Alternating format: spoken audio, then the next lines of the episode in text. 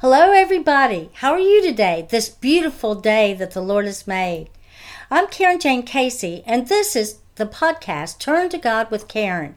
It's on this podcast that we are encouraged through our struggles. We learn from our experiences and we lean on the Lord. Please know that during this 10 to 15 minute episode that I'm not going to be judging you, I'm not going to be lecturing and yelling down at you, preaching at you because I'm sharing what I am learning along my journey, and we learn together. Well, if you missed my episode, A New Song Rises Up, I hope that you'll go back to it because it's on that episode that is actually my book premiere of the book that just was released September 29th.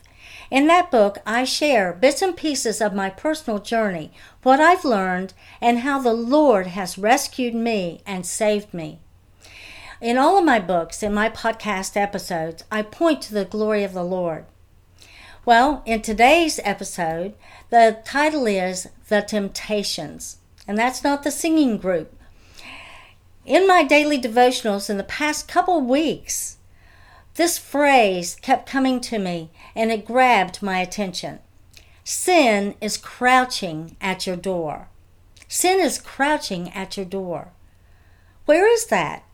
Well, it's in the Bible, in the section about the sacrifices that Cain and Abel made to the Lord. One pleased God, and the other one didn't. Cain had decided to go his own way and do what he wanted to do, and he expected God to accept it. Well, when it was rejected, Cain became jealous of Abel, and he reacted badly. Well, let me read to you that little tiny segment that I'm referring to. It's in Genesis chapter 4, verses 5 through 7, and it's in the New International Version. But on Cain he ha- and his offering he did not look with favor. So Cain was very angry, and his face was downcast. Then the Lord said to Cain, Why are you angry?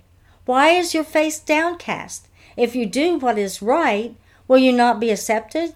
But if you do not do what is right, sin is crouching at your door. It desires to have you, but you must rule over it. So God was warning him, warning Cain, not to allow himself to go beyond that anger and disappointment that he initially felt. And Cain could have fought off those feelings or God wouldn't have been warning him.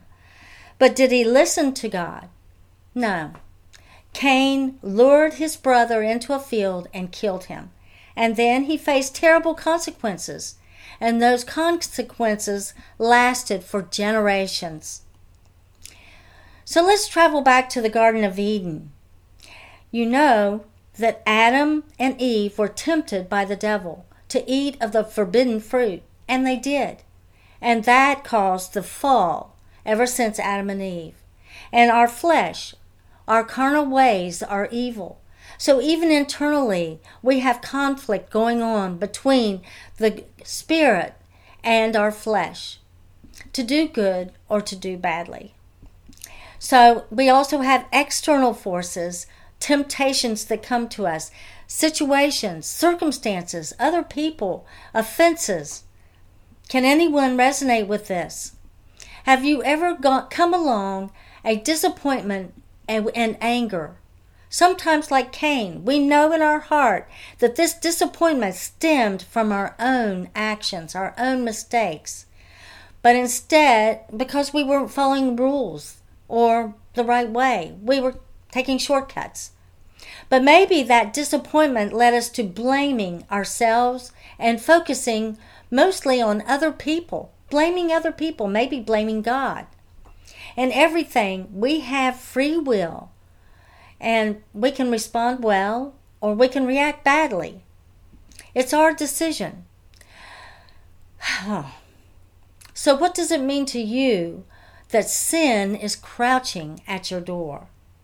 Have you ever been in a situation where you know that your choice in that moment is going to be towards good and wholesome words and actions. Or if you choose, then it may lead to following mean spirited ways and leading to ugly and evil words and deeds, maybe things that you cannot undo. The temptation is strong in that moment, but still you know that there is a choice in it. Will you decide to respond kindly or react emotionally?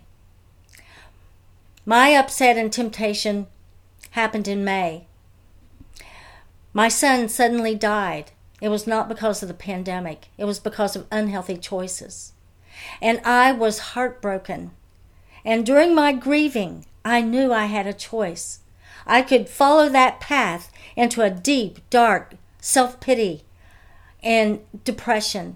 Or I could start blaming everyone around me for what happened. I could blame God.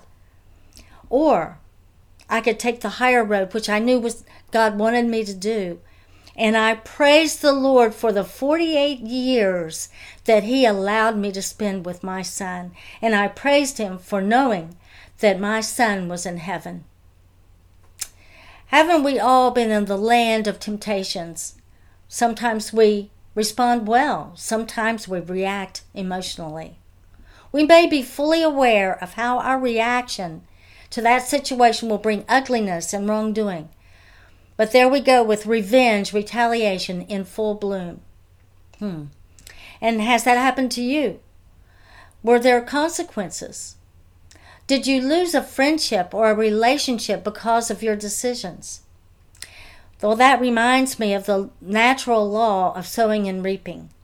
When a person sows into the, their life thoughts, words, and actions that are good, wholesome, and kind.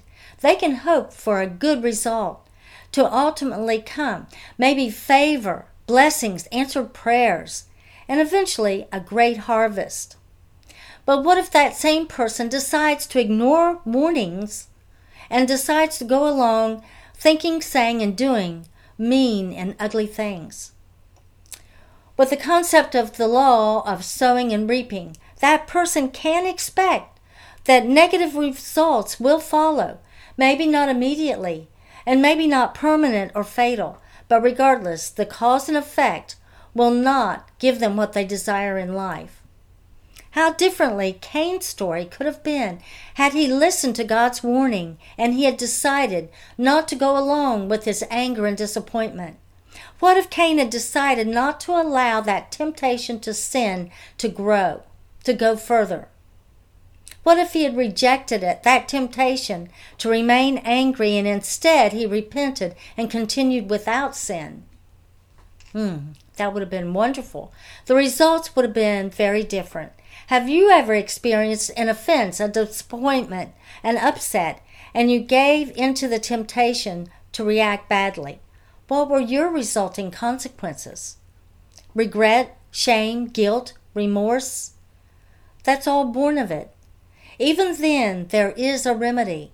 We have choices again. You can ignore your regret, your feelings of remorse, and you can continue in the bad attitude that you already have. Or you can decide to turn against yourself, and that's with mental mentally beating yourself up and negative self-talk. Or you can decide to turn to God in repentance.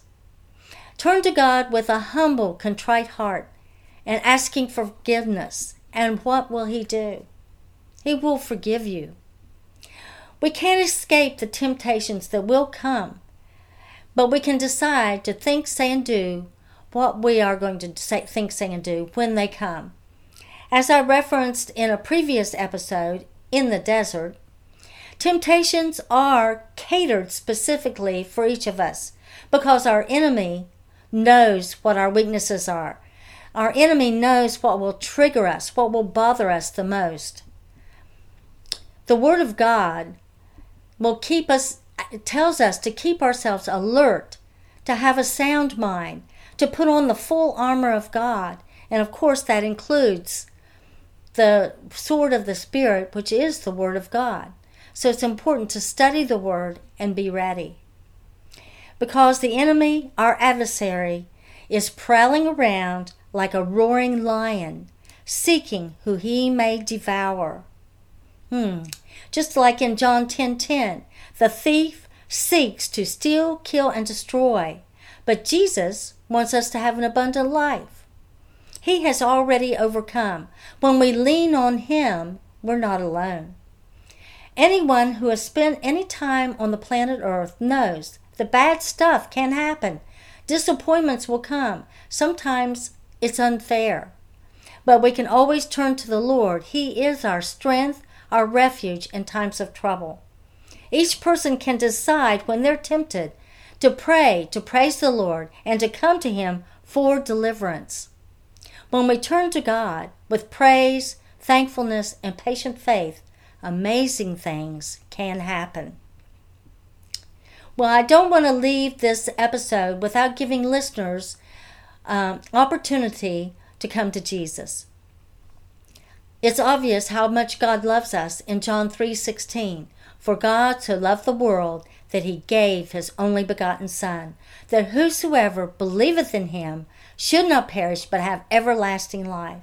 And then Jesus said in John 14:6, I am the way, the truth, and the life. No man comes to the Father but by me. So, regardless of where you stand today in your relationship with the Lord, I ask you, I encourage you to please pray with me now and out loud. Dear Heavenly Father, I know, I believe that Jesus is the only begotten Son, and I believe that Jesus died on the cross even for me. He paid for my sins, and He defeated death. He arose from the grave. But Lord, I'm a sinner. I ask you to forgive me. I repent of my sins. I walk away from them now. Please help me to stand firm because I will be tempted.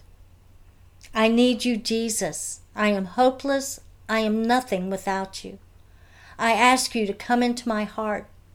I accept you as my Lord and Savior, and I will serve you all of my life. In Jesus' name, amen. With that prayer, you're telling the Lord that you believe, and you're choosing to walk away from sin, and He'll help you in that. And you're pledging to serve Him. We begin our relationship with the Lord. And I want to encourage you in that to study the Word of God, pray, praise the Lord, obey Him, and be, be filled with gratitude. And as you grow in your faith, you will find inner peace and joy even in the midst of circumstances and challenges. The Lord is close to the brokenhearted, and He saves those who are crushed in spirit. Well, I want to thank you for joining me in this episode of Turn to God with Karen. This is Karen Jane Casey, author, speaker, podcaster, advocate, and ambassador for Christ. Stay tuned for Turn to God with Karen every Monday morning at 6 Eastern Standard Time. I invite you to come to my website, KarenJaneCasey.com, where you can give me comments. Any kind of feedback is appreciated. And when you get there, you can find out more information about my books, my podcasts, blogs that I've written. And always my intent is to promote peace and hope overcoming and healing, always through turning to God. Well, thank you and God bless.